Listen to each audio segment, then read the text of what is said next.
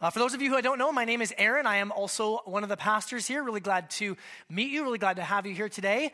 We have been, as a church, going line by line, verse by verse, word by word through the book of Hebrews for over a year, and today we finish.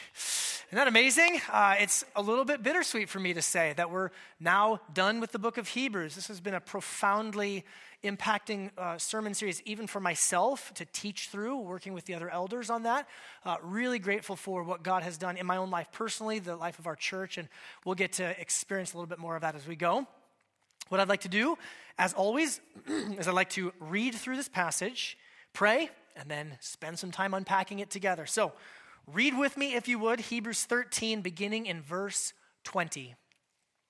Now, May the God of peace, who brought again from the dead our Lord Jesus, the great shepherd of the sheep, by the blood of the eternal covenant, equip you with everything good, that you may do his will, working in us that which is pleasing in his sight, through Jesus Christ, to whom be the glory forever and ever.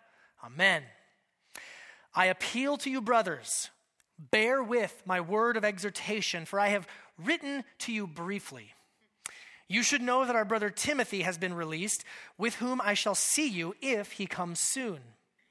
Greet all your leaders and all the saints. Those who come from Italy send you greetings. Grace be with all of you. May God bless the reading of his word. Let's pray together, church family. God, we thank you for the scriptures. God, we thank you that you've given us these, these written words to teach us and train us and correct us and rebuke us. And God, ultimately to shape us so that we look more like Jesus. And so that's my prayer for our time today.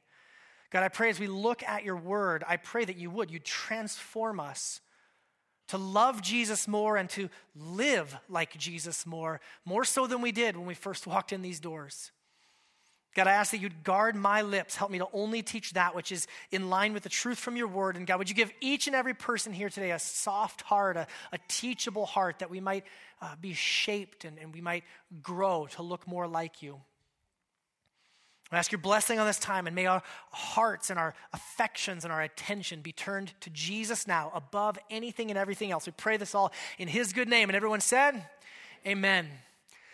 So, a year going through one book of the Bible. Uh, it's 13 months. The reason why it's 13 months is because we took a few breaks here and there. Some of you might remember we, we kicked off this, this book study in September of last year. And on September 20th, the second week in our series, we did something kind of unique. Anybody remember what we did on the second week of our sermon series? We read straight through the entire book of the Bible. Uh, the, the four of us who were serving on the elder team at the time kind of took turns just reading because the book of Hebrews was originally a sermon that then was turned into a letter and passed around. So we said, let's just do this. This was a sermon. Let's take our sermon time. We're just going to read straight through this book of the Bible. How many of you were here and remember that? Raise your hands, okay? That's quite a bit of us. I uh, remember it was impacting for me just participating in it, but that, like many of you, is the first time I've ever seen that done in a church service just read through an entire book of the Bible. We took a little break around Christmas time of last year to look at uh, the advent of Jesus, the coming of Jesus. We had a fun Christmas Eve service in which we talked about the real story of St. Nicholas. You guys remember that? Uh, I think this year I want to do on Christmas Eve the real story of Rudolph, uh, the 10th century Italian monk. So we'll talk about him. I'm just kidding or am I? Uh, we took a little break around Palm Sunday, Good Friday, Easter to look at the triumphal entry and the sacrificial death and the victorious resurrection of Jesus. We took a little break this summer. For three weeks, we had three church planters, three pastors that we've been supporting as a church come and speak to us and, and teach us and give us a little update. Were you guys blessed by those guest preachers this, this summer? Really appreciated having them there. But other than that, other than those three short breaks, we have been week after week after week, gathering together on a Sunday morning and opening to the book of Hebrews. And it got me reflecting on the last year. A lot's changed in the last year, hasn't it? A lot's changed probably in your lives individually, things I don't necessarily know about. Things have changed in my life individually. But I want to look at just a few things that have happened in, in our culture, in our country, just a reminder of how fast a year can go by.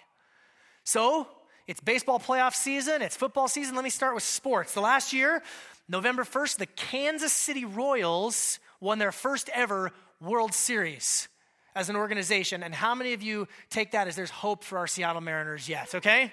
Uh, the uh, Denver Broncos in February beat the Carolina Panthers, much to the rejoicing of all of the Seahawks fans for their Super Bowl championship. In June, the Cleveland Cavaliers won their first NBA championship as an organization. Like, we got to keep hope alive, Mariners fans. It's going to happen at some point here, or probably not. And then in August, uh, the Summer Olympics happened in various green swimming pools in Rio de Janeiro, uh, Brazil. A lot of national, international attention on that. A lot happened in sports, right?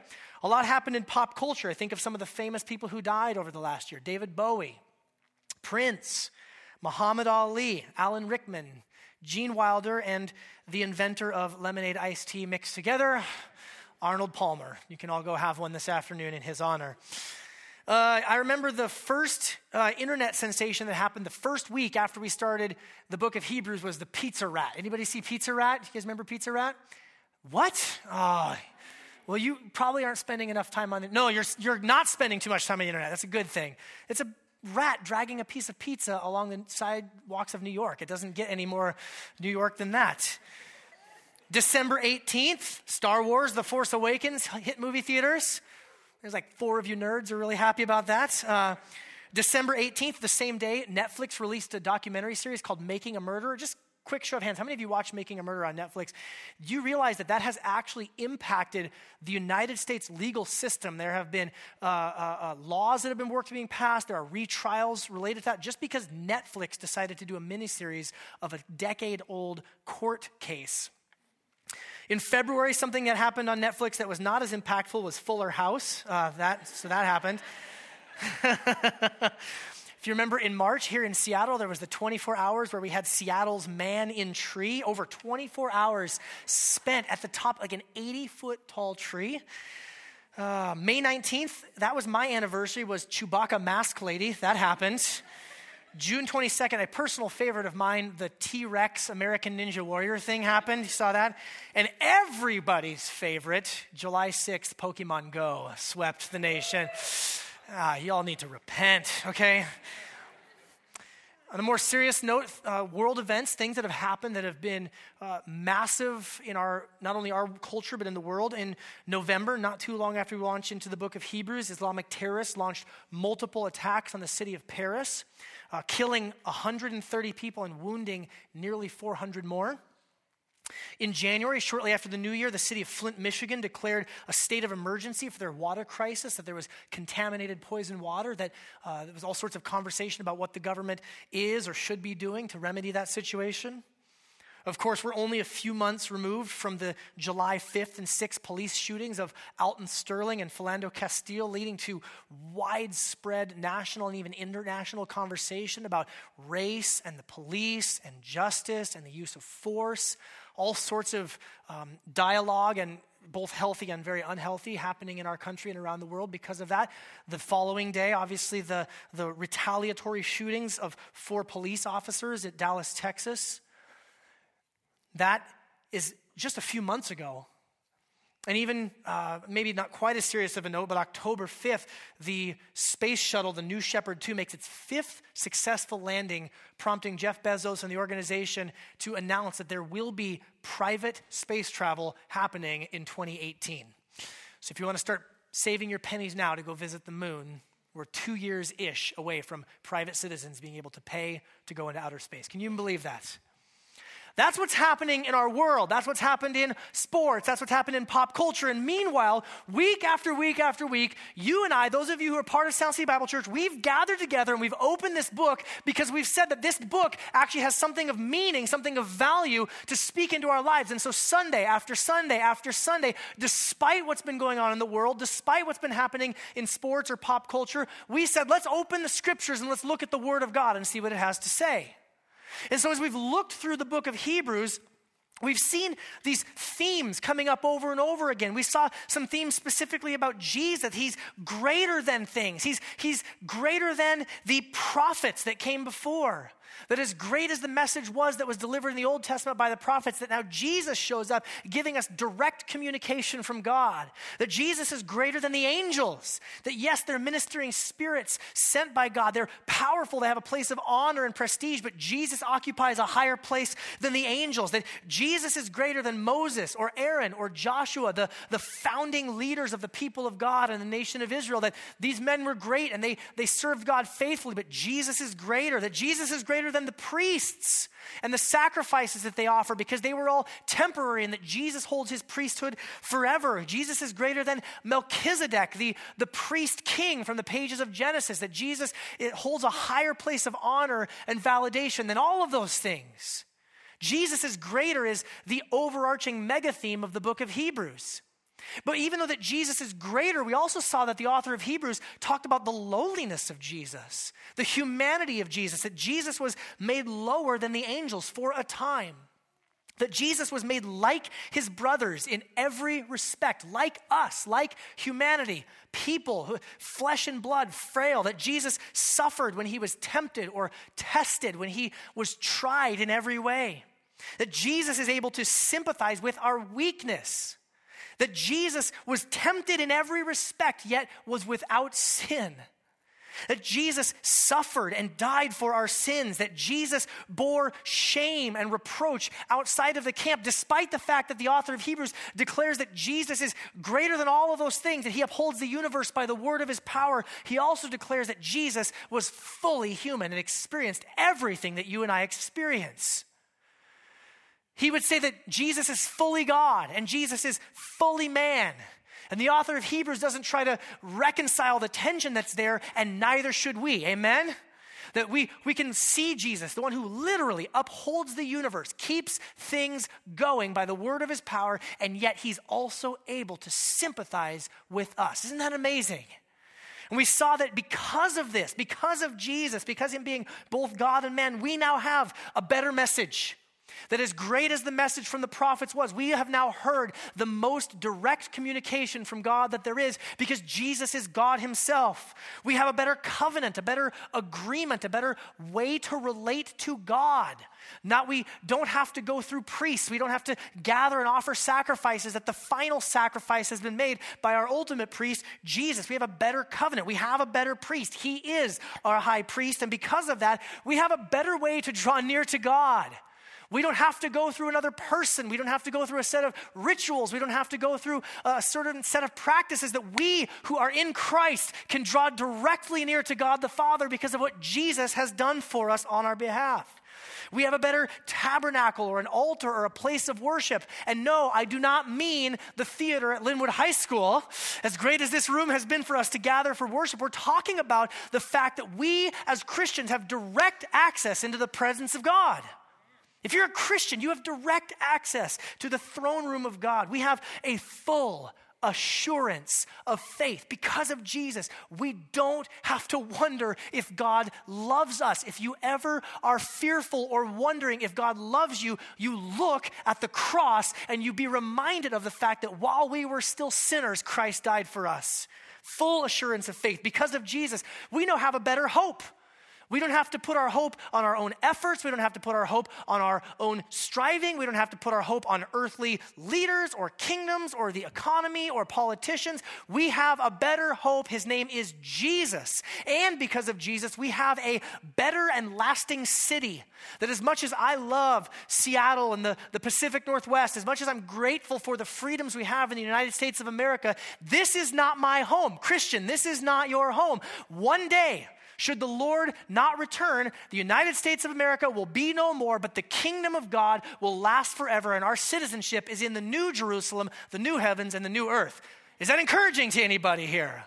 Now, in light of all of that, the author of Hebrews warns us. He says, You need to pay close attention to this message. This is a serious message. Don't ignore it. Don't ignore it. Pay close attention. The author of Hebrews says, Be careful not to drift. Don't drift away. If you, if you think you're in neutral, you're not in neutral. You're actually going backwards. There's a, there's a river that's flowing. We're like a, a boat that's sitting in the river. And if we're not swimming upstream, pursuing the things of God, we will drift away. The author of Hebrews warns us don't fall away from your original confidence. When you first become a Christian, when you first encounter the grace of God in Jesus, there's an excitement, there's a passion, there's a joy that happens. And he says, don't lose that original confidence. The author of Hebrews also warns to not keep on deliberately sinning. Once you've come to know the grace of God, yes, we all stumble. Yes, we all still have remaining sin, but God's working in us. But when you know the truth and you make intentional choices to deliberately sin, the author of Hebrews has some very strong warnings for us. He says, don't stop gathering together. Don't stop helping others. And he also warns us to persevere in the faith. Keep going to the end until the day that you take your last breath or until the day that Jesus himself returns. Keep pursuing him. Keep pressing in. And by the way, along the way, as we, as we were going through the book of Hebrews, we picked up some information about angels. We talked about angels. Uh, we talked about covenants. We learned about the priesthood and the temple. We spent a lot of time talking about tables and bread and candlesticks. I mean, those are the things you get out of bed on a Sunday morning to hear about, right? So I really want to go to church. I want to hear someone talk about candelabras. Sound City Bible Church is here for you, friends. We talked about the ABCs of Christianity back in chapter 6, these foundational, fundamental truths that we can never move on from. We talked about Melchizedek. How many of you guys like Melchizedek? I mean, he's just fun, right? We argued about who he was and the nature of his ministry, and some of you got a little wacky, and the elders corrected you, and it's all good. But we, we love talking about Melchizedek. We talked about perseverance or the preservation of the saints, that those who belong to Jesus, you're going to make it to the end. You're going to make it to the end. Don't fall away. You're going to make it to the end. We talked about faith. We talked a lot about faith. What is faith? What does faith look like? What does faith look like in the pages of the Old Testament all these heroes of the faith, great men and women who went before us? We talked about God's loving discipline in our lives, how God corrects those, chastises those whom He loves and whom He cares about because He wants to shape us and grow us to look more like Jesus. And oh, yeah, at the end here, we picked up a few things about hospitality, about sex, about marriage about money, about leadership, and many, many more things. That's a lot. That's a lot. We covered a lot over the last year as we went through the book of Hebrews. And, and what's remarkable to me is God uses all of these themes, all of these ideas, all of these subjects to shape us and to change us and to grow us a little bit at a time one day at a time, one week at a time, one month at a time. Change is happening, growth is happening, shaping is happening, even if sometimes we don't see it directly. And I actually want to share with you um, a testimony of a friend of mine here because this is, this is unique. Now, he doesn't want me to do this, but I'm going to do it. I, I did have the sermon, Obey Your Leaders and Submit to Them, uh, last week. So I said, You have to do it. And, uh, but I want to invite Ethan to come up here. Ethan, I'll set it up the backstory of this. Last year, I had um, I shared a video of a pastor acquaintance of mine who memorized the entire book of Hebrews and, and then spoke it in front of the congregation. He had a background in theater, and so he had memorized the whole book of Hebrews and he spoke it out, kind of a, a presentation style. I shared that video on Facebook, and I got a text from Ethan. Come over here, buddy. Come over here. Uh, you seem sheepish. Uh, I got a text from Ethan. He says, "You know what? I want to memorize the entire book of Hebrews over the next year as we go through it. And you're about eight verses behind right now. Yeah, I'm at, uh, What's wrong with you, you slacker?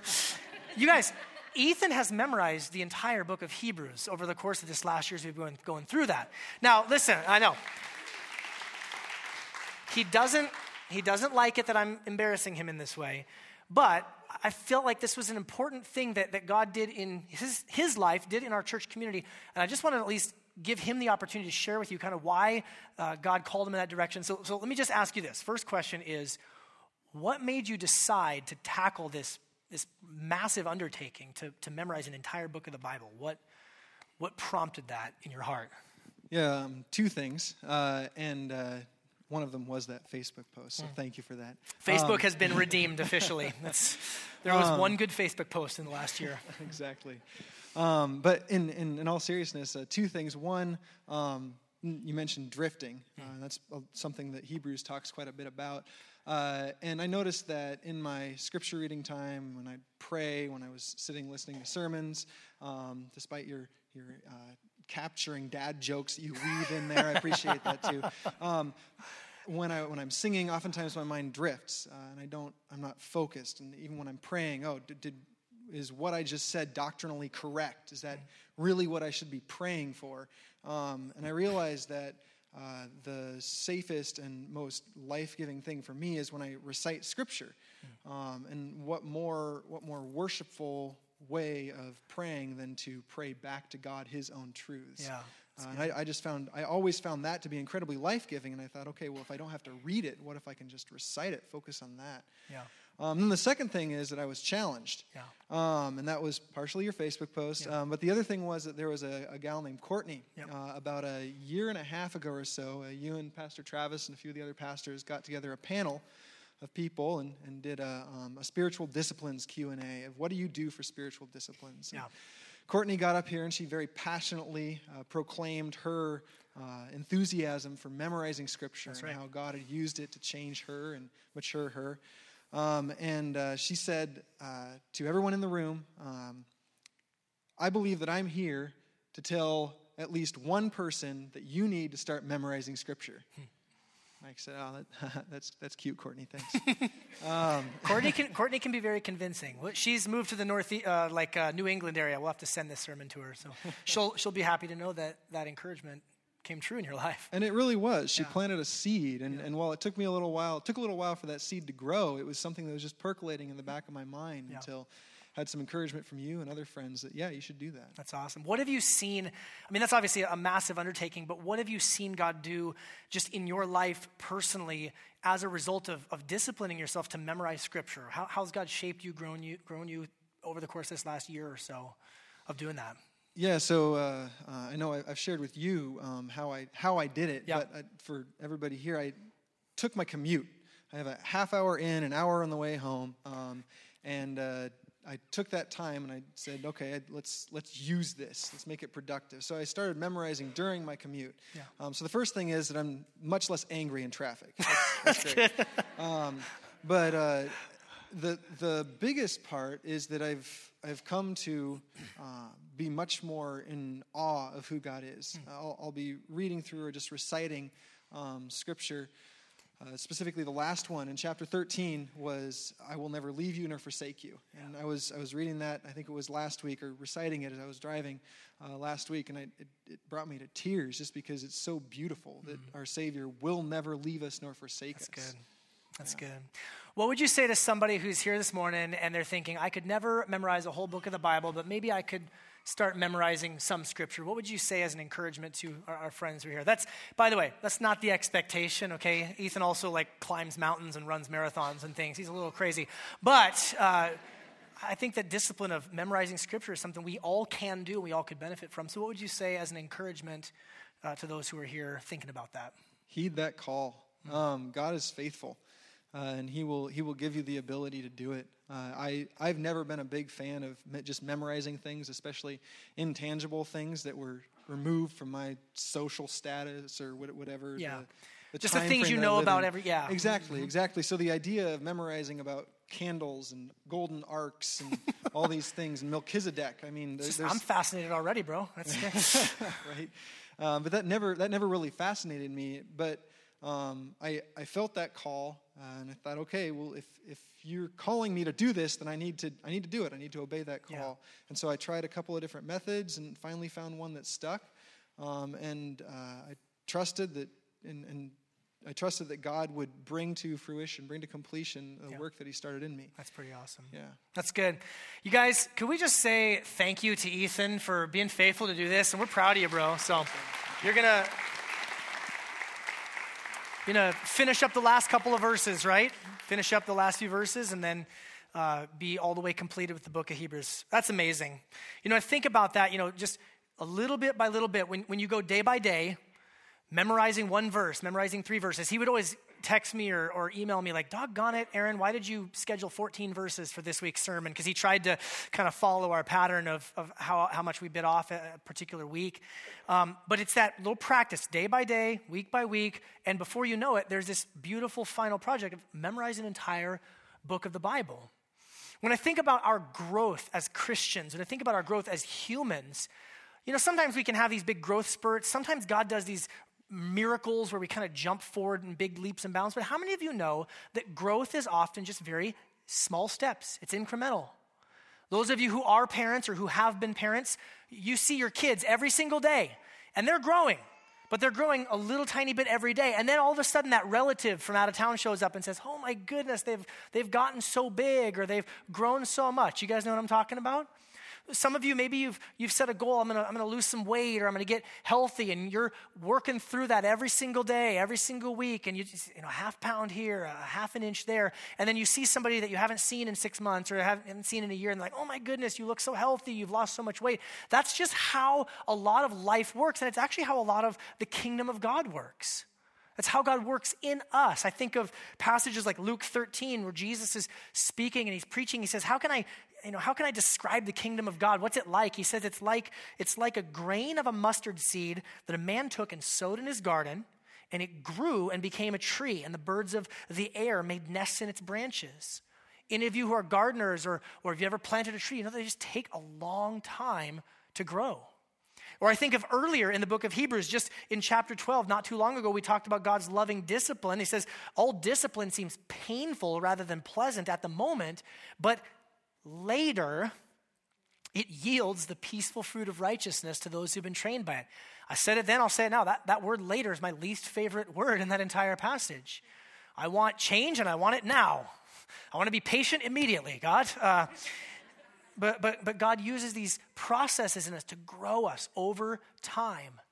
And I think as we, as a church, we've been going, again, line by line, verse by verse, word by word through this book of the Bible, God has shaped us and changed us. Would you agree, Sound City? Has God shaped us and changed us over the last year? Have a, I have a unique opportunity to have some conversations with, with people who stop in um, from time to time. One of, one of which would be my parents. My parents live uh, in Anchorage, Alaska, and they come visit every six months or so. And so they come and they attend and they participate and worship with us. And I've had, had conversations with my dad just about how he's seen this church just grow and change and become more healthy and become more joyful. I had um, conversation with some friends of mine uh, when, when we had our guest speakers this summer, it brought some other old friends back around to come hang out. And they said, Man, I cannot believe how this church has grown in welcoming and friendliness and just smiling and being joyful. Did you know that, Sound City, that you are officially friendly, welcoming, and smiling? Can you, can you even believe that? I can't, I hardly can't myself. Uh, we had some members of our church community. They had been gone for a long trip, a lengthy sailing trip, and they had been listening to the sermons online, but they hadn't worshiped with us on a Sunday morning. One of them, he, he said to me about a month ago, is, I cannot believe how loud the people of the church sing and praise and worship God. It's like, I've never heard that before. The people of Sound City are just worshiping Jesus. I'm like, praise God for those encouragements. I look through the finances of the church. You have been generous. You've grown in generosity. You've grown in faithfulness. I look about the volunteers and the service and the people who are, who are being here at 7 o'clock in the morning to set all this stuff up, and those who are serving back in our children's ministry for our you know, emerging nation that is the kids' ministry back there. The, the, the, the dozens and dozens of faithful volunteers, that's been growing. You've been growing in faithfulness, you've been growing in joy. God's been working in us, church. Is that encouraging to anyone this morning? And so, with all that said, that was the intro. Now let's get into the sermon. Now, I'm going to briefly look at these closing verses and, and, and, pull out a few things for us to look at as we wrap up this magnificent book. Let's, let's look at his closing prayer. This is the closing prayer. I'm going to start in verse 20. He says this Now may the God of peace, who brought again from the dead our Lord Jesus, the great shepherd of the sheep, by the blood of the eternal covenant, equip you with everything good that you may do his will, working in us that which is pleasing in his sight through Jesus Christ, to whom be glory forever and ever. Amen. It's a long run on sentence in English. It's a long run on sentence in the original Greek. The author of Hebrews is just worshiping God and praying for the people. Let me, let me break it down a little bit so you can understand what it is that he is praying for us. First of all, he's praying, may God equip you with everything good. May God equip you with everything good.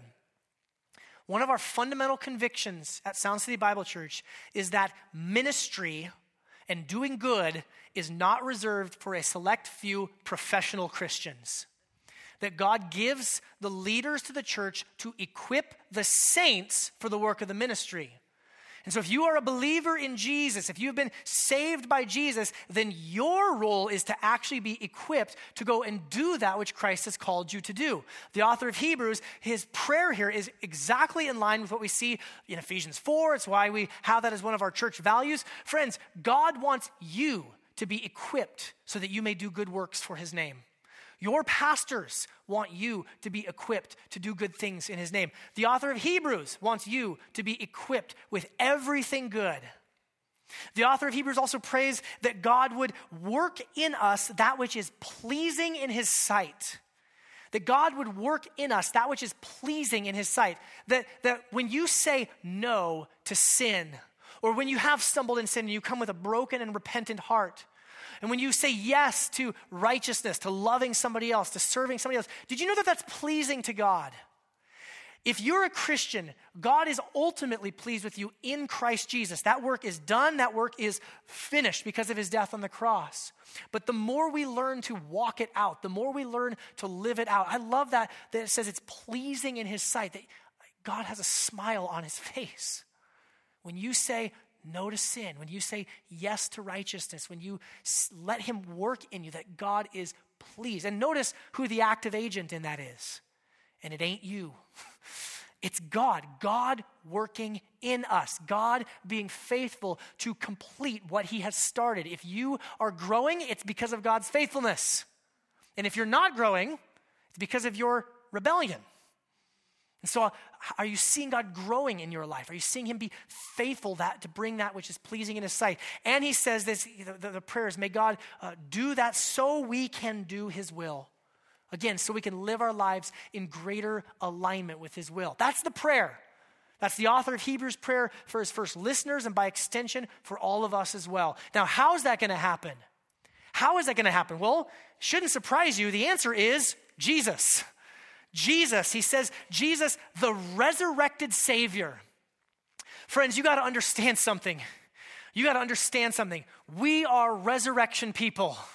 We love to speak of the death of Jesus. We love to speak of the cross of Jesus Christ, where He paid the price, the penalty for our sins. He died in our place. God made Him to take all of our sin upon Himself, that whoever would trust in Him would receive grace, receive forgiveness, receive eternal life. But, friends, there is only one reason why we should get up on a Sunday morning and actually put on clothes and not just stay in our pajamas all day and, and watch football and eat pancakes. It's this the tomb is empty. The Apostle Paul says if the tomb is empty, then this, what we're doing right now, is a colossal waste of our time. He actually goes so far as to say that we should be pitied. Friends, you can go to Israel. You can go to Jerusalem. You can visit a tourist site where they say that Jesus' body was buried for those three days. But you know what you won't find there? A body. You will not find bones, you will not find you will not find Jesus because we do not serve a dead religious founder, we serve a resurrected and living savior. Now, if you Amen. If you're going to be changed, if you're going to grow, if you're going to make it to the end, you need resurrection power. And if God could raise Christ Jesus from the dead, then he can certainly make you look more like Jesus. He's going to do it through Jesus, the great shepherd of the sheep the great shepherd of the sheep. I love serving as one of your pastors, as one of your shepherds. I love the team of men that God has put into that place of leadership. I love all of the other leaders, from our band leaders to our children's ministry leaders to our community group and small group leaders. But the most active, the most energetic, the most involved leader in our church is Jesus Christ. He is the great shepherd of the sheep. And at best, any other leader, when they're properly doing their job, it's not to point you to themselves, it's to use their leadership to point you to Jesus Christ. He is the great shepherd of the sheep, and Jesus is the one who will get the glory forever and ever. If a leader does a good job, if a member does a good job, if I do a good job, if Ethan does a good job memorizing an entire book of the Bible, guess what? It's not about any of us, it's about Jesus. He gets the credit credit, he gets the honor, he gets the fame, he gets the glory. Amen? That's how God is going to work in us. That's the closing prayer. That's my closing prayer for us. That's the author of Hebrews' closing prayer for us that we would grow, that we would be equipped, all because of Jesus, who he is and what he's done. Now, he makes a closing appeal. He, he, he finishes that prayer, he says, Amen. And then he has just some very final words, his last appeal. This is what he says. Uh, I'm going to read verse 22. It says this I appeal to you, brothers, bear with my word of exhortation, for I have written to you briefly. ah, that's a preacher right there. That's 13 chapters later, I've written to you briefly. Uh, I think what he means is, in light of just the denseness of all the subject matter he's covered, there's a lot much more that could be said. Amen? So he says, I've written to you briefly, and he says, I, I urge you to bear with, to, to stick with my word of exhortation. That phrase, a word of exhortation, is a unique phrase. And most commentators and, and, and um, biblical scholars would view that as understanding that to mean his sermon. That's why we said that the book of Hebrews was originally a sermon that was then turned into a letter. The author of Hebrews was a preacher, a word of exhortation. That word exhort, it's an old fashioned word. We don't usually use that word uh, very much, right?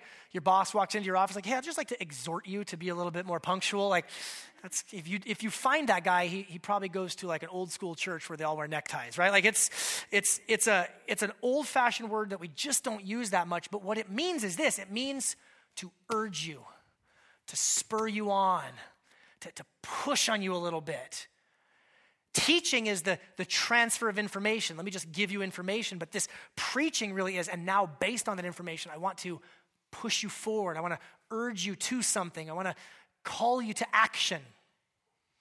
I believe that preaching is one of the unique ways that God ministers his grace to his people through the exhortation, through the preaching of the truths of God. And so, as I was kind of reflecting on finishing up this great book of the Bible, and I started thinking about preaching and how important preaching is, and this is in and of itself, the, the book of Hebrews was a sermon, and how we gather together every Sunday, and the sermon time, the teaching time from myself and the other elders is a feature part of what we do. It just got me thinking about preaching in general.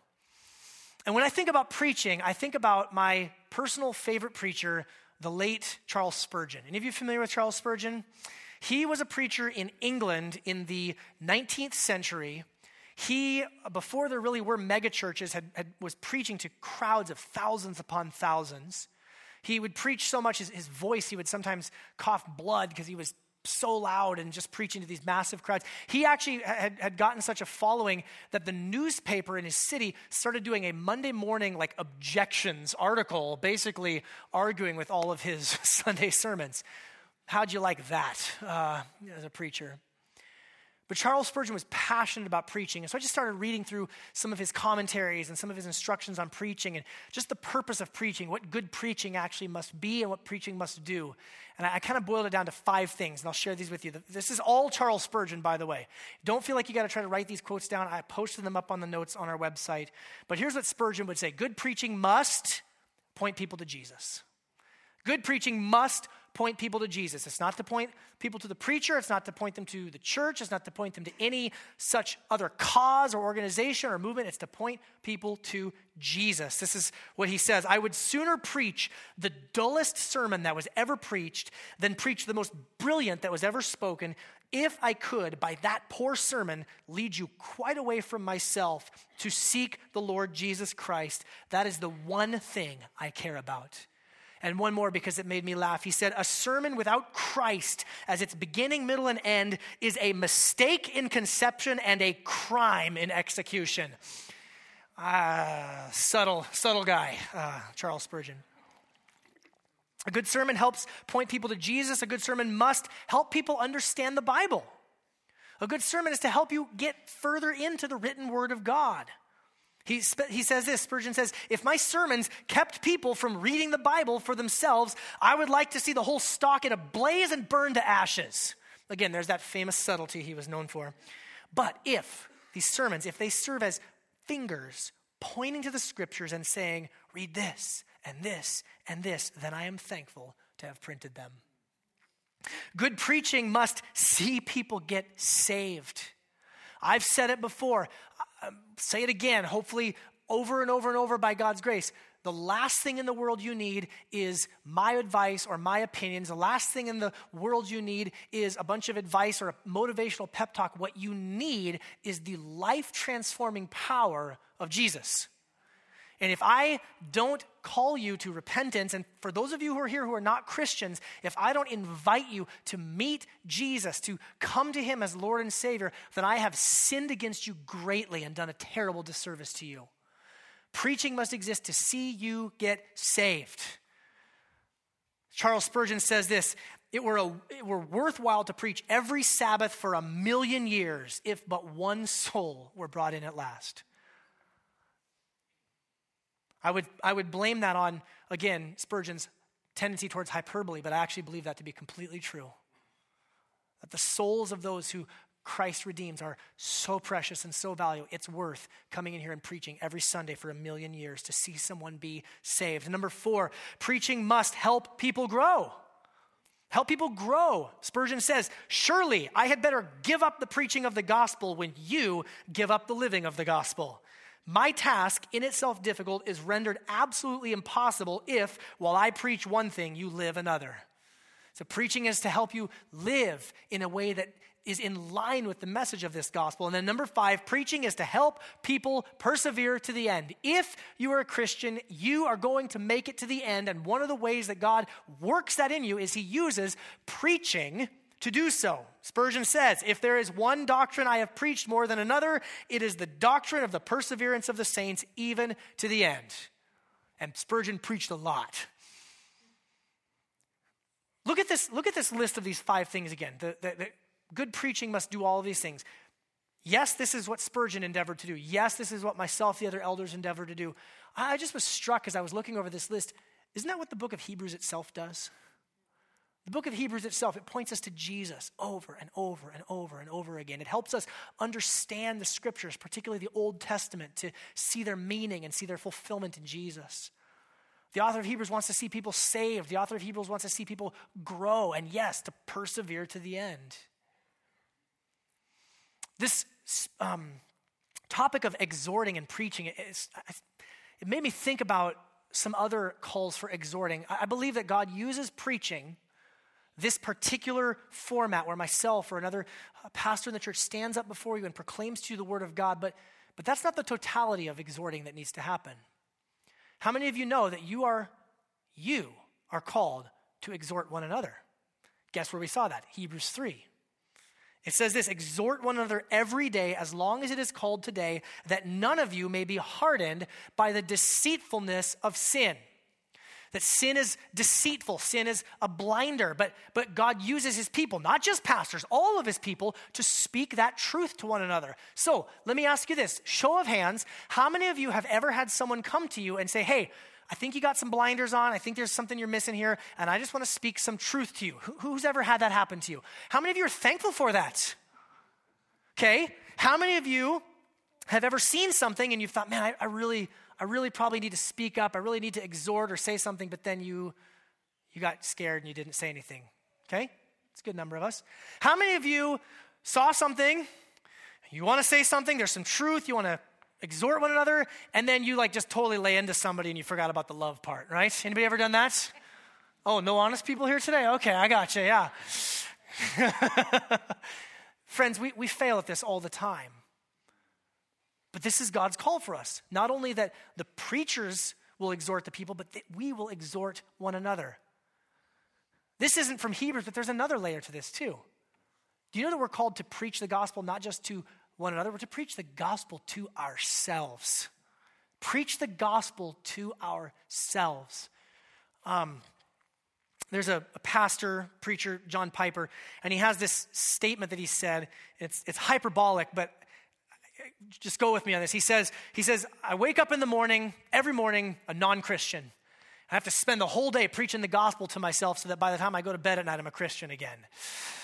Now, he's exaggerating, obviously, but, but what the point is, is that we are all prone to forget the truths of the gospel. We're all prone to listen to lies. We're all prone to listen to our own thoughts instead of listening to the truth of the gospel. And so we have to get in the habit of preaching to ourselves. We see this actually back in the Psalm, Psalm 42. David's writing, says, Why are you cast down, O my soul? He's talking to himself. Self, why are you so bummed out? Why are you in turmoil within me? And then he says this Hope in God. That's an imperative statement, that's a command. Hope in God. For I shall again praise him, my salvation and my God. That's gospel language. David is saying, Why am I so depressed? Why am I so bummed out?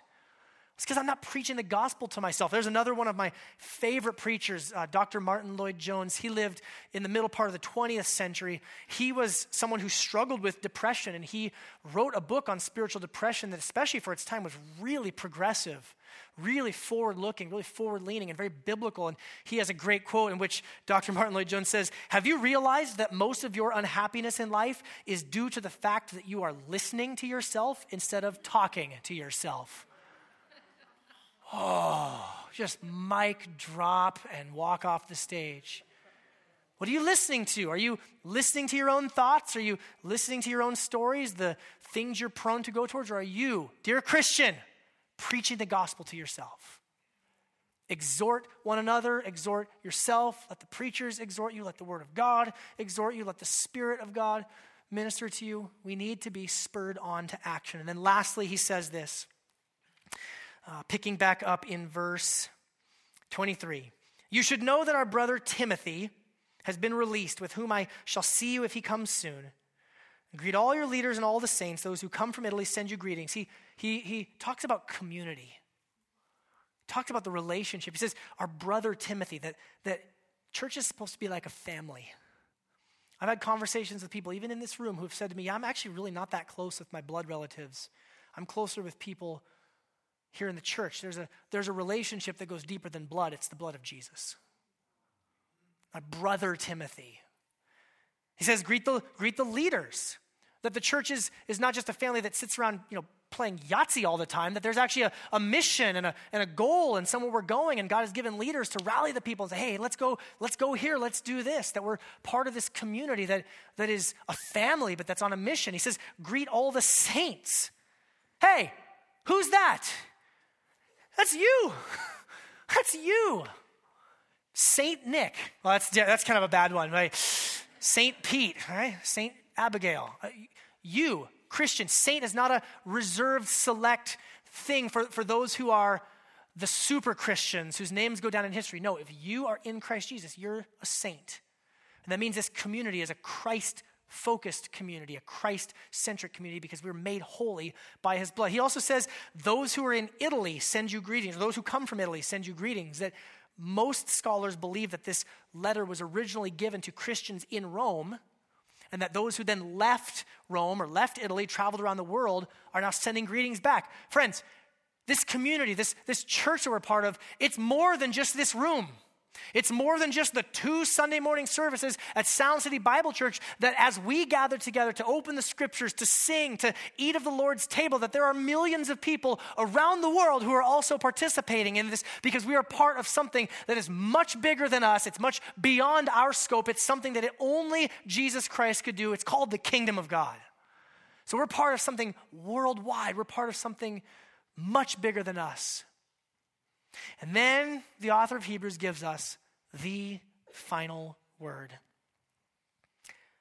Grace be with all of you. The last word of the book of Hebrews is grace. All of these things we've looked at, all of these messages leadership, warning, perseverance, angels, prophets, temple, Melchizedek, priests, sacrifice the only thing that even comes close to being able to sum all of that up is God's grace. God's grace that before the foundations of the earth chose you to be adopted into the family of God, that you were predestined. That means God had a plan to love you, to save you. You didn't just get into the kingdom of God on accident or on a technicality, that God wants you in his family. His grace that saves us, brings us out of darkness into light, brings us from spiritual death into life. God's grace that transforms us. His transformative day by day by day, shaping us to look more like Jesus' grace. And His grace that will preserve us. As the hymn so eloquently states, Tis grace has brought me safe thus far, and grace will lead me home. May we be a grace filled people. May we be grace saturated saints. When people come uh, from outside to join with Sound City Bible Church, may they say, man, that church really talks a lot about God's grace.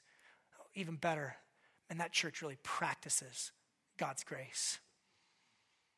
Grace be with you. Grace be with you. Church, has God been gracious to us? Has God been gracious to us as a church? Has God been gracious to you as an individual? Has God been gracious to you as a family? He has. He has. So let's seek to respond to Him in this grace. And bef- before we do our response, let me just say we're done with the book of Hebrews. Some of you are like, finally. Okay. And, and as you know, next week we're going to start a new sermon series. This is going to be a topical sermon series where we're going to look at particularly issues of social justice, things that are, are broken in our world that the grace of God can specifically speak to. And I stumbled across a quote from one of my favorite pastors and authors, uh, Tim Keller. And I feel like it bridges the gap really nicely between finishing the book of Hebrews this week and looking to head to our topical study next week. And so I'll just read this to you and then I'll call you to response. This is what Tim Keller says For indeed, grace is the key to it all. It is not our lavish good deeds that procure salvation, but God's lavish love and mercy. This is why the poor are as acceptable before God as the rich. It is the generosity of God, the freeness of his salvation that lays the foundation for the society of justice for all. This word of grace is the bridge for any topic we address. And that's where we're going to head next. I love you, church. It's been a joyful time for me personally and for, I think, most of you in, in this study of the book of Hebrews.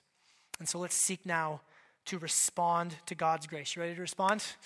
We're going to respond through a variety of ways. The first way we're going to respond is through the giving of our tithes and offerings. In 2 Corinthians 9, it says, Each one must give what he's decided in his heart, not reluctantly or under compulsion, for God loves a cheerful giver. Sound City, I want you to give out of the response to God's grace. If you're a guest or visitor, please know you're not obliged to give. We don't want you to feel awkward about that, but we do want to invite you, all of you, to give generously, to give lavishly to the God who's given to us. If you need help to know how to give, there are give envelopes out at the counter. If you want to give online, uh, soundcitybiblechurch.com slash give, or there's a number there if you are technologically savvy and you want to text to give, you can do that. While the financial stewards are collecting the offering, let me do this. I'm going to go over some discussion questions and things to pray about this week in our community groups. First of all, is this as you reflect on the book of Hebrews, what topics challenged you the most? What was helpful? What was surprising? What was new for you? What was tough for you to understand?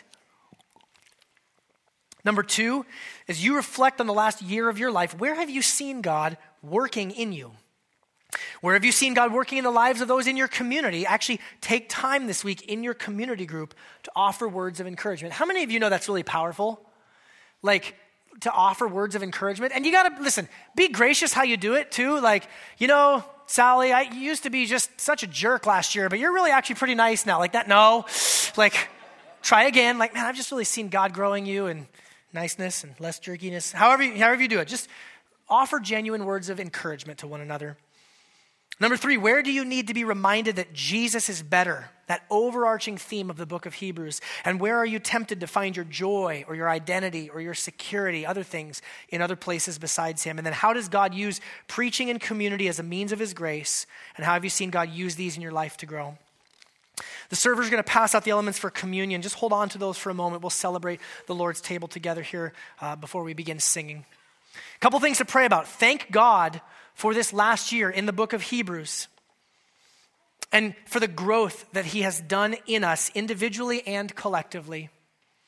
And number two, pray that God would continue to use the scriptures to grow us as disciples, to draw us closer to Jesus, and to save those who are not yet believers. Friends, we want to be a praying church, amen? We want to be a praying church. I invite you to take time to really pray through these things. In a minute, we're going to begin our time of response by celebrating the Lord's table and by singing together. And so I'll invite the musicians to come forward and begin to prepare as well. Let me read from 1 Corinthians 11 to set the stage of, of what we're going to be doing here. If this is for Christians, if you are not a Christian, I would invite you to abstain and, and reflect on this practice that we're about to partake in. But, or even better, the invitation is wide open. Give your life to Jesus, trust in Him, receive His grace, and join us at the table. This is what we're doing. This is what the Apostle Paul says, he received this from the Lord, he also delivered it to us that the Lord Jesus, on the night when he was betrayed, he took bread, and when he had given thanks, he broke it and said, This is my body, which is for you. Do this in remembrance of me. In the same way, also, he took the cup after supper, saying, This cup is the new covenant in my blood. Do this as often as you drink it in remembrance of me. For as often as you eat this bread and drink the cup, you proclaim the Lord's death until he comes. Whoever therefore eats the bread or drinks the cup of the Lord in an unworthy manner, meaning in an unexamined life, an unworthy manner doesn't mean you have sin, it means you're holding on to your sin. Whoever does so will be guilty concerning the body and blood of the Lord. So let a person examine himself then, and so eat of the bread and drink of the cup. Friends, this is a time for you to reflect on the ways that God is shaping you, changing you, growing you, that He's been faithful to you as you reflect on the last year of your life, that He's never given up on you despite your own weaknesses and shortcomings. We're going to sing our first song, Pete, it's Great is Thy Faithfulness, right? So we're going to sing a classic hymn that just speaks of the faithfulness of God. So I invite you to celebrate the table as you're ready, and then we'll stand together and lift our voices in singing and celebration of our God. Let me pray. God, we thank you for your word, the whole totality of your word. But God, we also thank you specifically for the book of Hebrews, the way that you've used it in the life of this church to shape us and grow us, to correct us, to help us to persevere. God, I ask and pray for all of my friends who are here today, for my brothers and sisters, would you give us a greater measure of your grace, that we might continue to grow, that we might continue to be changed, so that we look more like Jesus each and every day. We pray this all in His good name. And everyone said, Amen. Church, let's begin our time of singing in response now.